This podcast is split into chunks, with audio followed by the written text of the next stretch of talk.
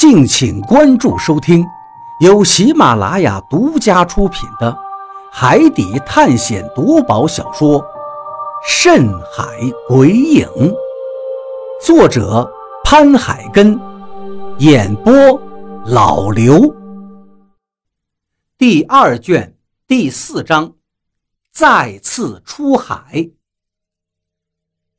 比利似乎也猜到了我会问到这个问题。他笑了笑道：“既然您答应了一同前往，那我也就不必有什么隐瞒了。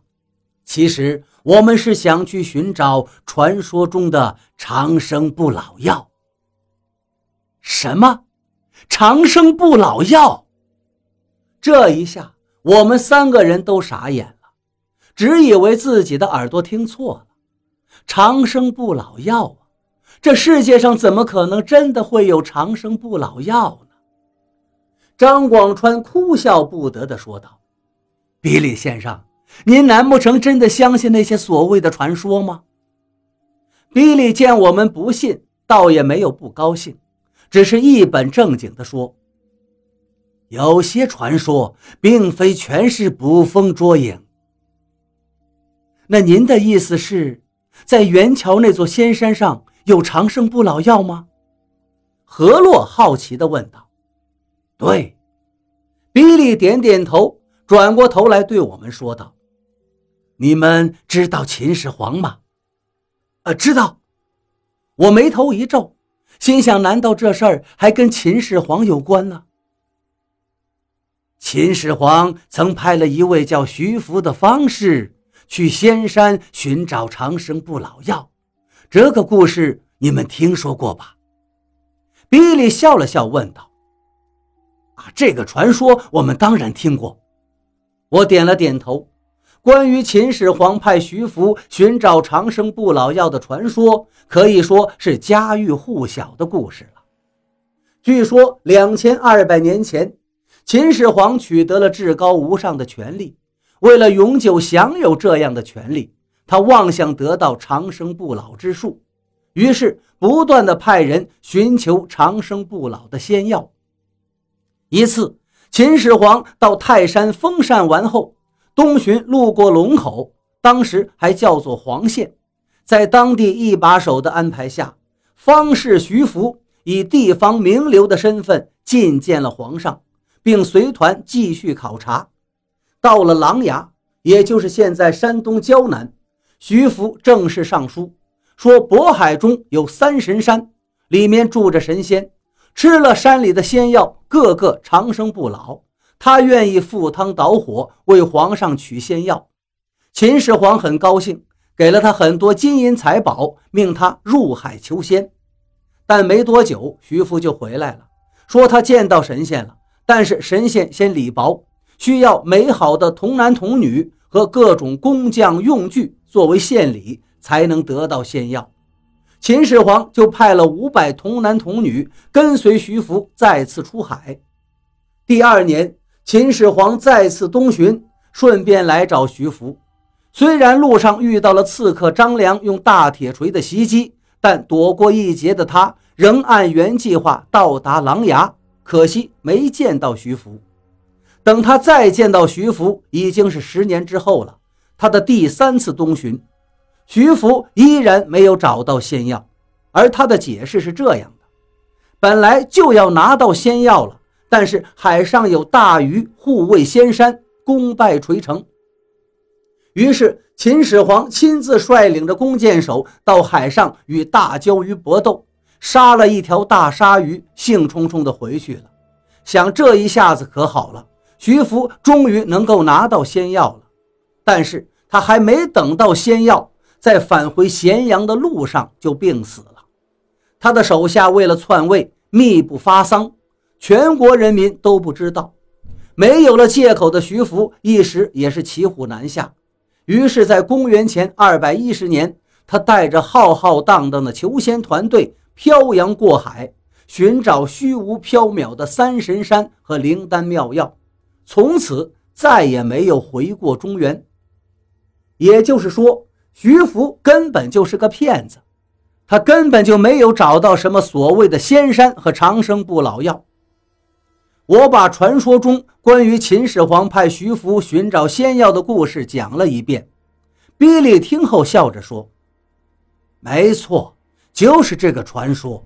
不过您讲的这个传说并不正确。”啊？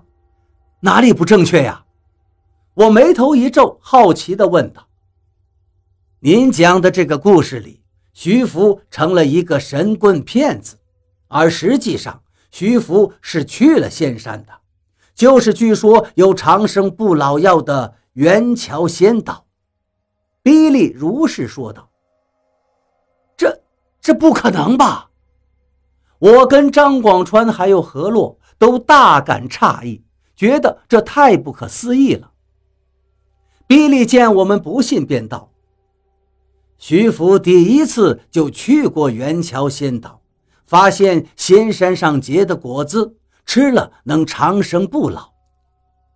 不过他一个人觉得太孤单了，于是便找秦始皇要了三千童男童女，谎称是用来祭献给那里的神仙，换取仙药的。”其实，徐福是带着这三千童男童女，用来做自己的奴仆，回到了仙山，过着神仙日子。这，听到比利讲的故事，我有些哑口无言了。这太他娘的扯淡了！张广川也不信。就算徐福是为了给自己要奴仆，但是这所谓的仙山上的仙药。我看也不可能是真的。比利并不在乎我们信不信，而是继续说道：“这个嘛，到那里一看就知道了。只要你们帮忙带我们找到黛玉，我们就能找到元桥。既然人家打定了主意要去寻找所谓的仙药，我们也没办法。于是我便问他。”那打算什么时候出发呀？我们准备一下，半个月以后出发吧。那个时候，你朋友的病应该也痊愈了。比利略微思考了一下，于是答道：“行。既然答应了对方的条件，自然也就不能再婆婆妈妈了。”不过，一旁的何洛却说道：“由我带你们去就是了。”我也去过仙山。比利却笑了笑，摇头道：“这个，我们去仙山需要卞先生祖上传下的那张海图才行。”显然，比利连我们上回是根据我爷爷那张海图找到仙山的事情都知道。于是我便对何洛说道：“我去就是了。那我也要和你们一起去。”何洛坚定地看向我，而这时张广川也说道：“我也一块去吧，也好有个照应。”你也去？你确定？我一愣，要知道去仙山有多危险，他是最清楚不过的。这次他完全没必要再跟着一块去冒险，所以他主动要陪我们一起去，这倒真让我有点意外。张广川笑了笑，说道。我也对那所谓的元桥仙岛很好奇，正好一起过去看看。这时，一旁的比利说道：“放心，这次你们愿意陪我们跑一趟，我们也不会让你们白跑的。”说完，他就从皮夹中拿出了三张支票，然后在支票上填了个数字，递给了我们。我们接过来一看，这三张是汇丰银行的支票。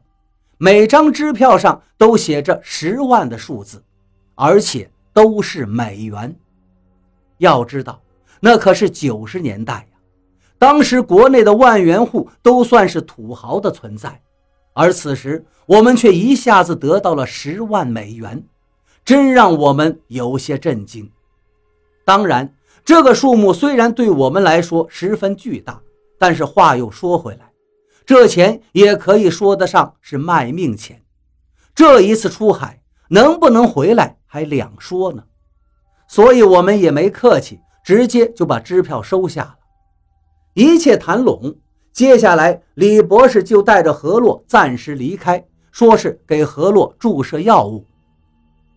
按照李博士的说法，用药二十四小时之后，病情就会开始明显好转，一至两周就能完全的痊愈。当天，比利为我们在香港安排了酒店。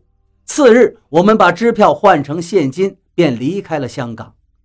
按照约定，半个月后，比利会到我们所在的港口来接我们。话说，他们爱普基因公司的药确实有效。我们回去之后，没到一周的时间，何洛脸上那些皱纹就明显淡化褪去。将近两周的时候，他就已经变回了当初的美丽容颜。这确实让我们十分欣喜，这也说明比利确实没有骗我们。在等待出海的日子里，我也把十万美金全部拿了出来，分给了李海牛和老毛他们这些人的家属。是的，我留这么多钱也没用，而当初那些人陪我一块出海，最后一个都没回来。不管在去仙山的途中发生了什么事情，但是每当看到他们的家属，我都会很难过，所以这钱分给他们也是我唯一能做的了。时间过得很快，半个月转眼间就过去了。这一天，我们接到了比利的电话，他们就在港口的一条轮船上。来到港口，我们见到了这条船，这是一艘豪华游轮，游轮上的停机坪上还停着一架直升机。当我们看到这样一艘豪华游轮的时候，三个人都有些难掩的激动。想想上次我们出海用的还是一条老式渔船，再看看人家的配置，完全就是一个在天上，一个在地下了。也许有人对所谓的游轮没有什么概念，那么我说眼前的这艘游轮比泰坦尼克号还要好上几分，大家应该知道这是一个什么概念了吧？张广川惊叹道：“这真是跨国大公司才有的实力呀！”我也点了点头，深有同感。一旁的何洛也轻松不少。乘坐这种船，就算再遇到暴风雨也不怕了。比利和李博士就站在船头甲板上，见我们来了，便挥手示意。登上游轮，这才发现。这船上还有不少人，除了船员之外，还有十几个武装人员。比利告诉我们，那些都是他公司的安保人员，负责保护我们此次行程的安全。这个我倒也理解，人家是有钱人，请一批保镖也是情理之中的事儿。